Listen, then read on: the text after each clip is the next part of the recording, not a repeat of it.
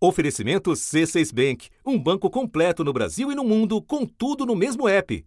Abra sua conta. Da redação do G1, eu sou Renata Loprete e o assunto hoje é Brumadinho, sete meses depois do maior desastre desta década com barragens em todo o mundo.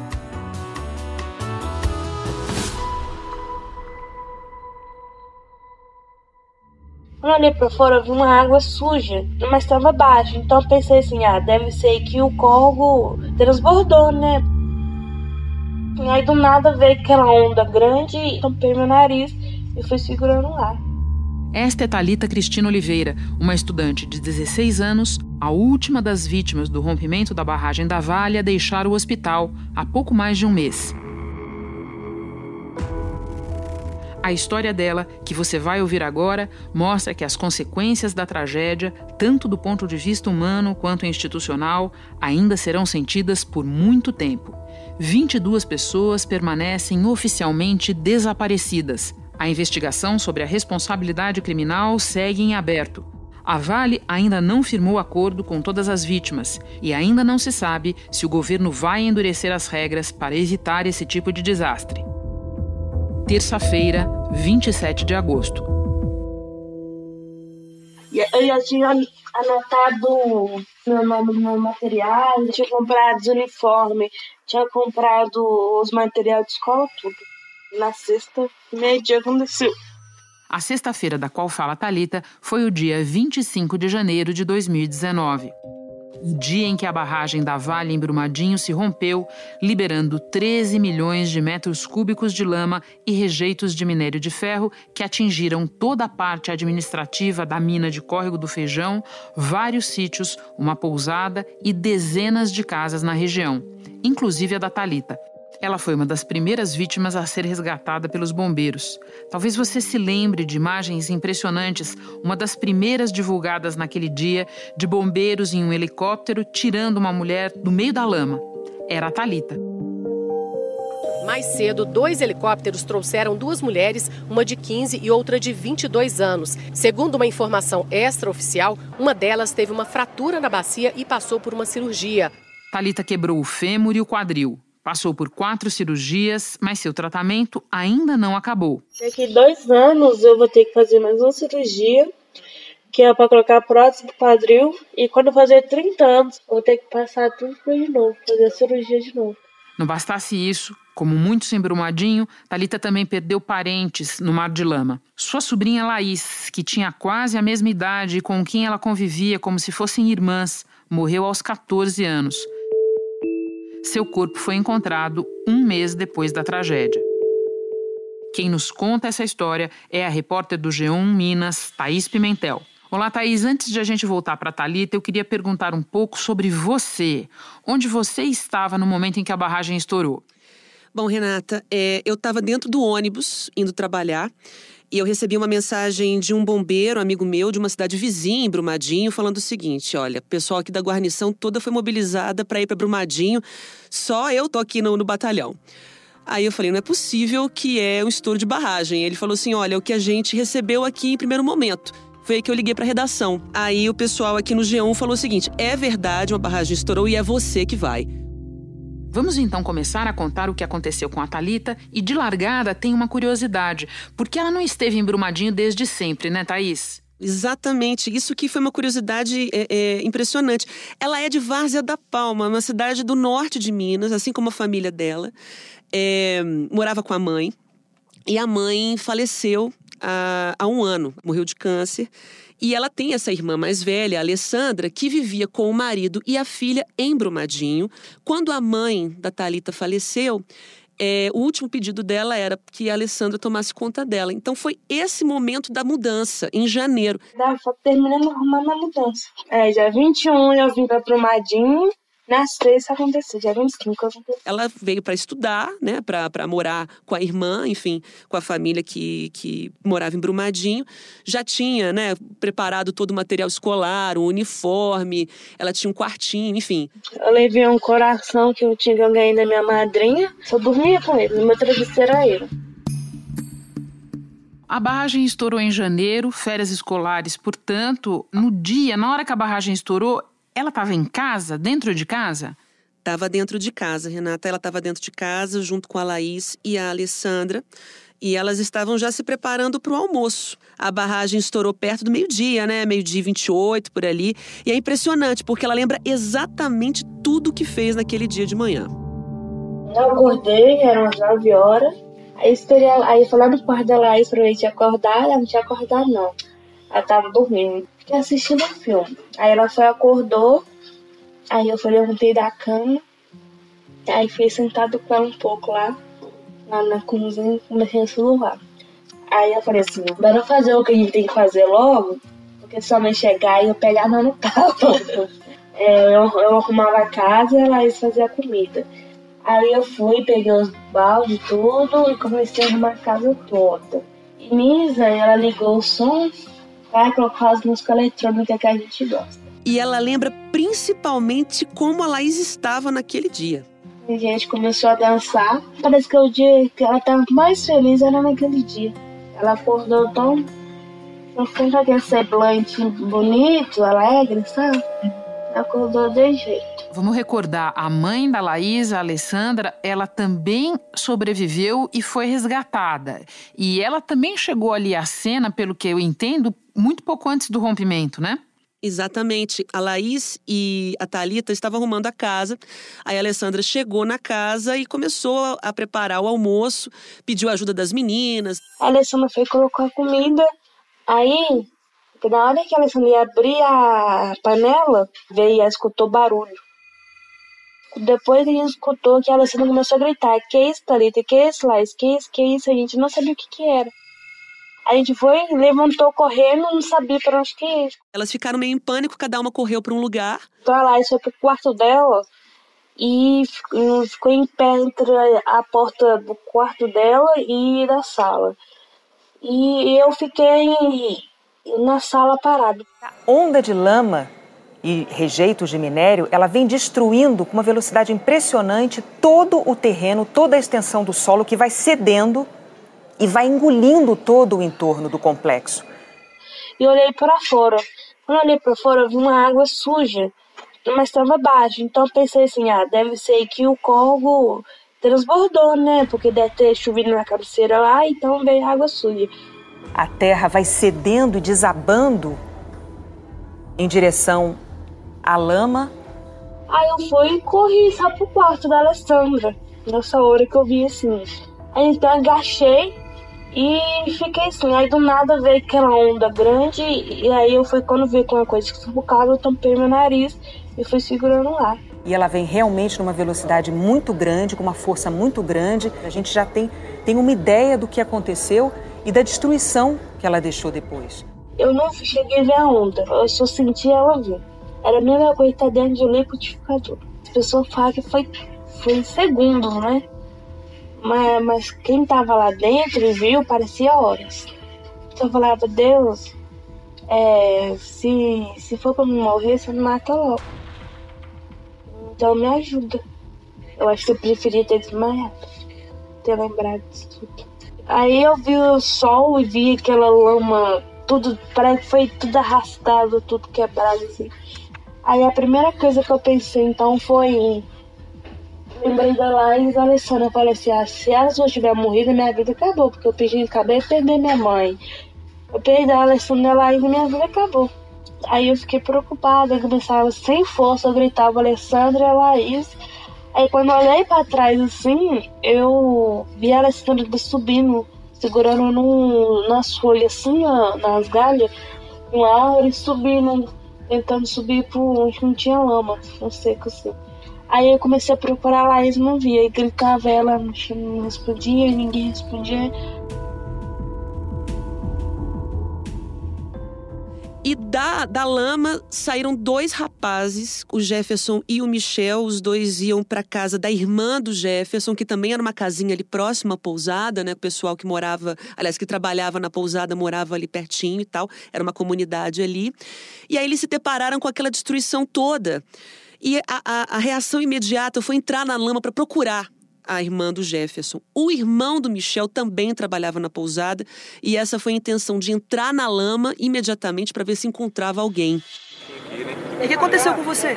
Eu fui salvar a menina que estava precisando ajuda lá na lama, lá no meio dos. Lá. Ela estava onde? Estava lá no meio da lama lá. Vocês conseguiram? Eu consegui, a perna dela estava quebrada, o braço dela estava quebrado. Nossa. Aí a gente esperamos um helicóptero chegar. Né? A Talita estava completamente acordada. É, com dores absurdas, né? Porque, enfim, o quadril dela tinha desaparecido, né? De, de, de, é, de tanta fratura que ela teve. E aí os dois ficaram com ela num sol escaldante, lembrando que era mais de meio-dia, né? Era, já, era quase do, uma, uma, meia, duas da tarde quando aconteceu isso. E, e aí esperando por alguma coisa acontecer. Nisso vem o helicóptero do Corpo de Bombeiros. E aí o, corpo, o helicóptero acaba enxergando, a piloto, né, no caso, a Major Carla, encontra é, é, os três, essas figuras no meio da lama. E o helicóptero se aproxima deles e há aquele resgate é, dramático, né? E depois foi levada para o hospital em Belo Horizonte, Renata.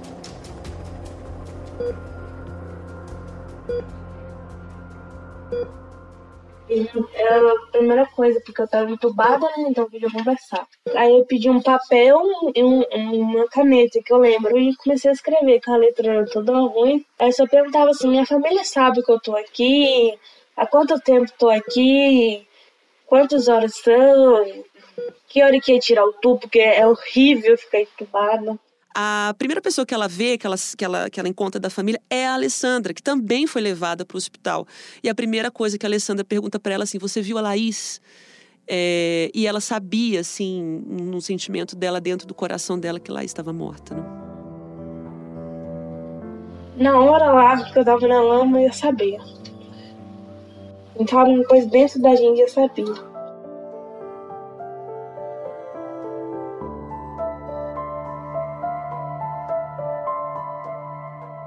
Agora, a partir daí e de toda essa tristeza, começa a fase da maratona no hospital, né? Quase seis meses de internação e ao longo desse tempo você teve a oportunidade de acompanhar vários momentos da Talita. Como é que foi? Todo mês, né, que a gente vai marcando esse dia 25 de janeiro, aí teve 25 de fevereiro, março, abril, enfim, a gente vai acompanhando sempre essa história. Eu fui também acompanhando a evolução da Talita mês a mês. Chegou um ponto é, que ela ficou forte o suficiente para receber essa visita, né, é, é, para me receber lá. E o bacana é que no mesmo dia, os bombeiros que resgataram a Talita, que estavam no helicóptero, também apareceram lá no hospital para visitá-la. Prazer, Carla, não sei se você lembra de mim, mas eu já te conhecia um tempo atrás. A Talita não teve tanto contato com os feridos de Brumadinho, porque ela ficou no hospital, no hospital João 23 não muito tempo. A Vale, curiosamente, ela até agiu muito rápido nesse caso é, e transferiu a Talita para um hospital particular na região metropolitana, onde ela passou por muita coisa, né? Teve tratamento fisioterápico, ainda existe esse tratamento, ela está num hotel agora, mas faz fisioterapia de segunda a sexta-feira. Também tratamento psicológico, né? Com uma psicóloga lá do hospital. Tem também, ah, enfim, vários terapeutas, né? Com condições básicas mesmo, movimentação da perna, é, de como dormir, é, de como levantar levantar, de como se sentar, enfim, tudo foi um aprendizado para Talita de novo, sempre com muita dificuldade e muita dor. A barragem acabou de estourar em feijão, acabou com tudo, cara, tudo. Meu Deus do céu! Vai, vai, vai, vai, sai, sai, sai. 248 pessoas morreram na tragédia. A lama passou destruindo tudo, devastou tudo. Pô, velho, todo mundo tá lá embaixo, com certeza morreu. Nos seis meses em que Talita ficou no hospital, a força-tarefa do Ministério Público de Minas, que investiga o rompimento, ainda não concluiu as investigações. Já a Vale, dona da barragem, iniciou só recentemente o processo de dragagem para retirar os resíduos sólidos do fundo do rio Paraupeba. Esse é um procedimento de limpeza das águas que continuam impróprias para uso. O Ministério Público do Trabalho e a Vale assinaram um acordo para a mineradora reparar os danos materiais e morais causados pelo rompimento da barragem de Córrego do Feijão. A empresa fechou, em junho, um acordo que determina o pagamento de 700 mil reais de indenização para cada cônjuge, filhos e pais das vítimas que trabalhavam na Vale. Irmãos receberão, cada um, 150 mil reais. Inicialmente, a Vale tinha proposto o pagamento de, no máximo, 300 mil reais aos familiares das vítimas. Thaís, sete meses depois do rompimento, como está a Brumadinho que a Talita deixou? É, Brumadinho é uma cidade que tenta se reerguer, é uma cidade que vive uma, um, um clima de tristeza absoluto, porque todo morador da cidade perdeu alguém. Sou mãe do Tiago Tadeu, que não foi encontrado. Até hoje não achou ela, não sei nem quando vai achar. Morreu todo mundo sem poder correr é uma cidade que, enfim, ainda está vivendo um, um, processo de luto muito grande e também de saúde, né? A gente até fez uma reportagem aqui no G1 que houve uma distribuição de 80% a mais de ansiolíticos e 60% a mais de antidepressivos, né, por parte da saúde municipal.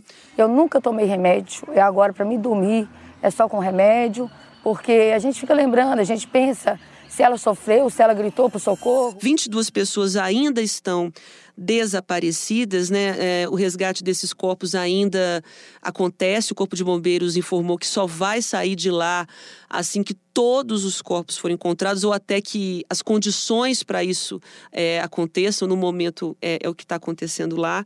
Uh, ainda as equipes do Corpo de Bombeiros estão mobilizadas. São mais de 140 homens diariamente com cães, com máquinas agora é, pesadas para tirar a terra. Há corpos, por exemplo, que foram encontrados a quase 18 metros de profundidade. Então é, é, um, é uma situação ainda muito delicada. É um trabalho de inteligência do Corpo de Bombeiros também. Nós posicionamos essas vítimas nos locais de origem, onde elas estavam antes do rompimento da barragem, né, e fizemos um cruzamento de informações com tudo aquilo que já foi né, identificado e encontrado no terreno. Né, e com isso a gente desloca os recursos né, para onde a gente tem a maior probabilidade de encontrar. E a questão econômica? Porque Brumadinho era muito dependente tanto da Vale quanto do turismo. Como é que está agora? Então, a questão da, da, da, mineração ainda fica em suspenso, porque é, não há um prazo né, para que a Vale retome as atividades. A Vale tem outras barragens lá, barragens também que estão com atividades suspensas. Há uma preocupação da prefeitura quanto a isso, né? A prefeitura está sobrevivendo com uma doação de 80 milhões de reais da Vale. Existe um prazo para que essa doação termine. É, e a partir daí, enfim, não há um plano B ainda, né? Segundo a própria prefeitura. Na parte de turismo, é também muito delicada, né? Já que é uma cidade triste, né? É uma cidade que ainda não consegue atrair as pessoas de volta. Em Otim, por exemplo, que é o maior atrativo da cidade por ser um museu, o maior museu céu aberto que, que, do país, né? E também é, do mundo, eu diria até, é, que tem obras importantíssimas lá, teve uma queda muito importante de visitantes, né? mais de 50%. Campanhas estão sendo feitas agora para tentar atrair isso, só que muitas pessoas ainda estão sofrendo é, é, os resultados da tragédia. Vamos voltar um pouco para a história da Talita. A Vale pagou o tratamento dela, pelo que eu entendi. É, e, e a família recebeu alguma outra indenização? Então, Renata Vale continua pagando o tratamento, né? Se comprometeu a pagar o tratamento até, enfim, quando ela precisar dessa outra prótese.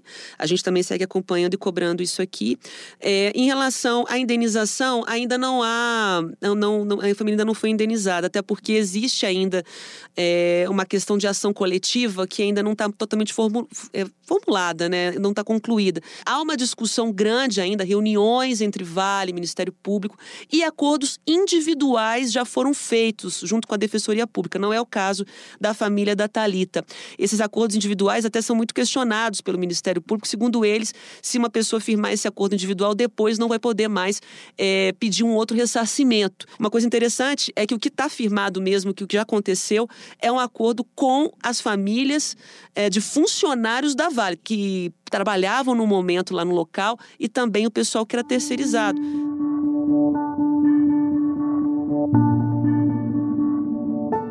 Esses meses de hospital foram meses de muitas cirurgias, de recuperação delicada. É, as dores nesses casos demoram muito tempo a passar. É, em que situação a Thalita está hoje para enfrentar os desafios que a partir de agora ela vai enfrentar em casa, Thaís? Então, ela é uma adolescente de 16 anos, então tem muita energia e muito ansiosa para terminar logo com isso, né? É, até quando eu fui visitá-la no hotel, eu perguntei assim: o que, que você mais gosta de fazer, Thalita? Ela falou: andar. Eu quero andar. Eu quero, eu quero usar minhas pernas, eu só quero isso. Então ela precisa ainda usar andador, ela ainda usa cadeira de rodas, é, tem dores o tempo inteiro. Eu perguntei para ela assim: você tá sentindo dor agora que a gente tá falando? Ela falou, eu sinto dor o tempo todo. Eu me acostumei com a dor. A minha maior ansiedade é. Eu fico pensando assim: quando eu vou ficar boa mesmo, realmente. E um dos sonhos dela agora, né? Eu até perguntei o que ela quer fazer e tal, para quando ela voltar a estudar. Ela quer fazer alguma coisa na área de saúde. Eu tô pensando em fazer alguma coisa na área da medicina, da saúde, né? Não sei se eu faço fisioterapia ou se eu faço medicina porque ela viu o trabalho que foi feito com ela, de tanta gente cuidando dela ali, ela ficou muito tocada. Então eu quero ajudar, eu quero retribuir o que eles fizeram comigo, eu quero fazer com outras pessoas. Ou seja, os meses de hospital foram de sofrimento, mas não só disso. Que bom, né, Thaís? É muito tocante vê-la com, com essa vontade tal de, de começar, né? E de recomeçar. Isso que é bacana.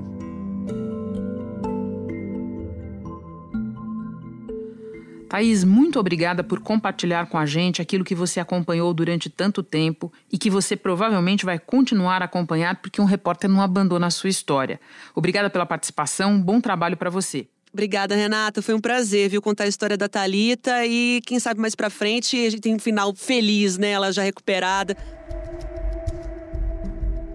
Como eu disse no início do programa, é importante lembrar que sete meses depois, a história do rompimento não acabou nem perto disso. Há duas semanas, a Agência Nacional de Mineração deu um belo alívio para as mineradoras ao ampliar o prazo para a eliminação das barragens com construção a montante, como a de Brumadinho e a de Mariana, que também se rompeu três anos atrás. Essas barragens teriam que ser desativadas até 2021, prazo que foi ampliado para 2022, 25, 27, a depender do tamanho da estrutura.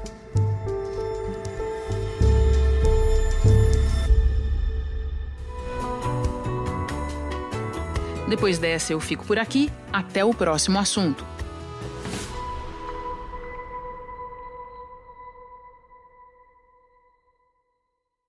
Você no topo da experiência financeira que um banco pode oferecer.